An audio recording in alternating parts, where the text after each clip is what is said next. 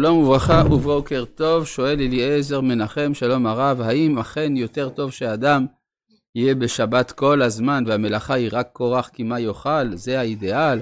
מה עם המדרש תנאים שהמלאכה חביבה, או עם החתם סופר שאומר שבארץ ישראל המלאכה היא מצווה? תודה רבה. הדברים נאמרו אה, כתגובה לטענה שכיוון שתלמיד חכם נקרא שבת, אז יותר טוב שיהיה, שלא יעשה מלאכה כלל, ועל זה אמרתי ומה יאכל. מלבד זה, כמובן, יש גם הערך של המלאכה מצד עצמה, רק השאלה אז מה זה להיות בשבת כל הזמן? זאת הייתה השאלה, ועל זה השיבותי גם אתמול, שהכוונה שאם הוא, אה, ש, שהשבת היא מצב תודעתי, כמו שמצאנו בחיי אדם, כשעסק במסחר היה כל כולו עסוק בתורה. שואל רוני, שלום, הרב תירץ את היות עם ישראל עובד בצורה, לצורך הפרנסה, ושניתן להגות בדברי תורה תוך כדי. לפי זה לאדם עשיר אין ערך רוחני בעבודה, שכן יכול פשוט ללמוד, וכי אין בעבודה מפגש ותיקון רוחני, וגם כיצד נהיה מודל לגויים. תודה. כתוב אה, במשנת רבי אליעזר, מדרש קדום, ש... אדם שיש לו שדות ופרדסים והוא עשיר, בקיצור, הוא לא זקוק לפרנסה, מה יעשה? ימצא חורבה ויבננה.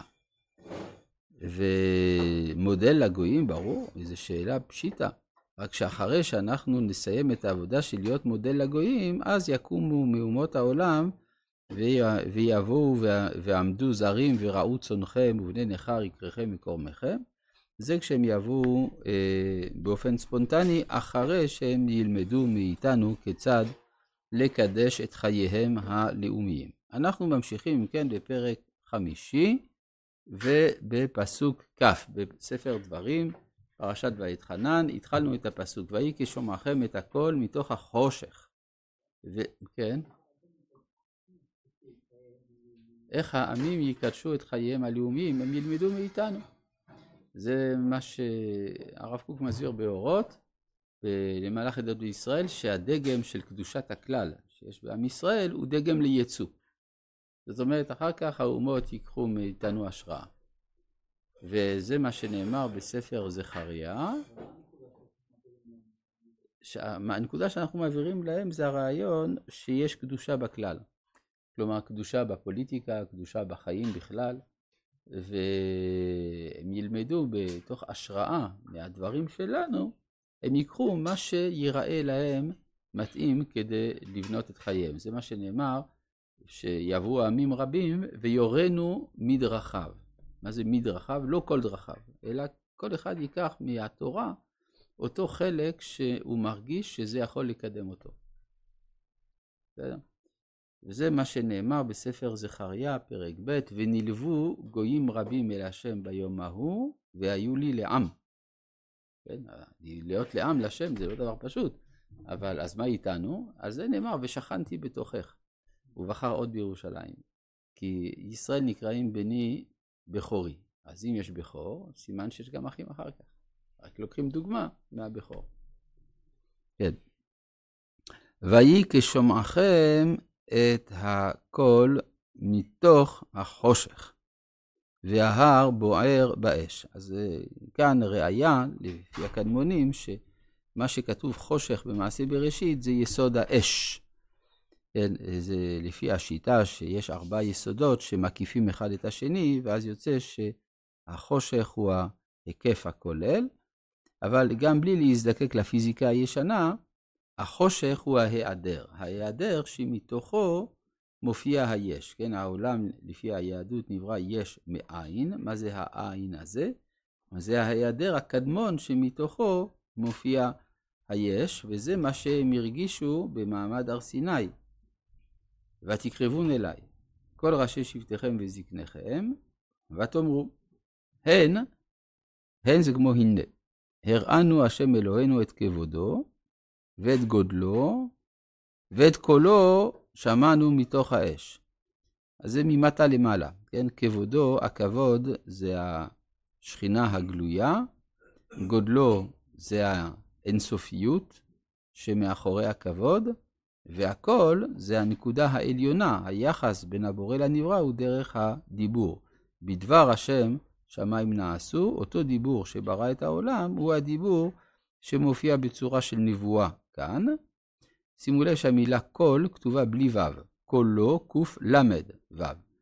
בלי הו' באמצע, אז יש הבדל בין קול עם ו' לבין קול בלי ו'. קול בלי ו' זה קול כללי. עם ו' זה כאשר זה מתפרט למצוות.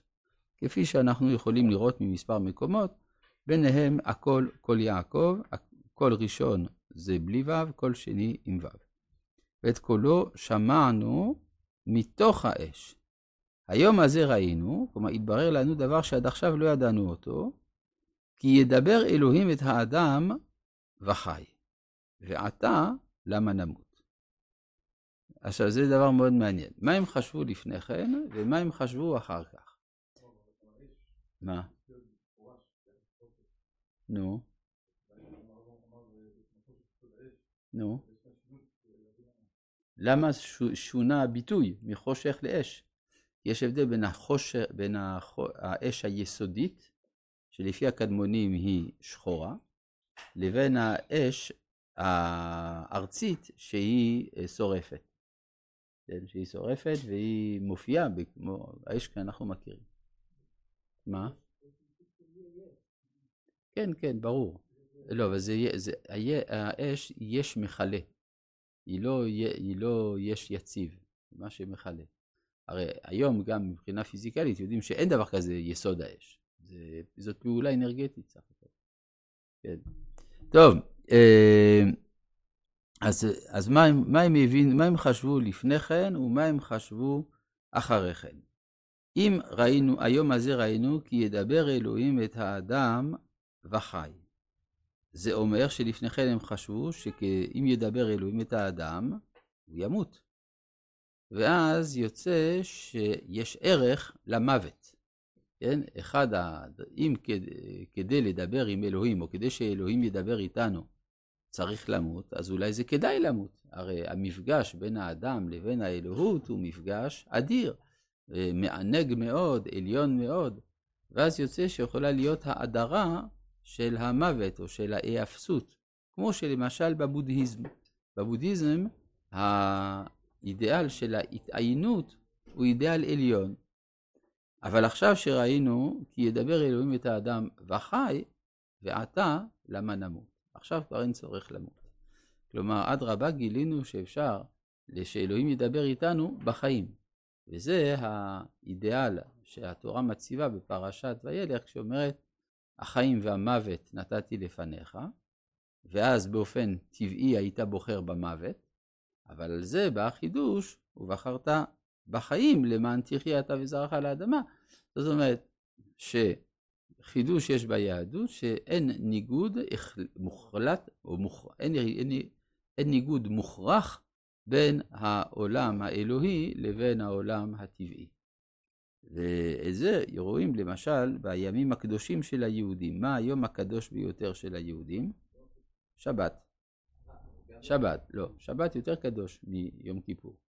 הרי בשבת מי שמחלל חייב סקילה, יום כיפור חייב רק כרת. זאת אומרת ששבת חמור יותר. מה יש בשבת? אוכלים, נכון? ביום הקדוש אתה גם מסוגל להוסיף על ידי נשמה יתרה יותר אכילה. חיים, כולכם היום. כן, וזה בחיים, כן. דבקים בהשם אלוהיכם ובחיים. כן, זה נכון. זה, זה החידוש, וזה, אה, אני זוכר ששאלו אותי אה, קבוצה של אה, נוצרים קתולים, האם זה נכון שיום כיפור זה היום הקדוש ביותר בלוח העברי? ואמרתי להם, לא, זה השבת, זה בשבילם הפתעה גדולה.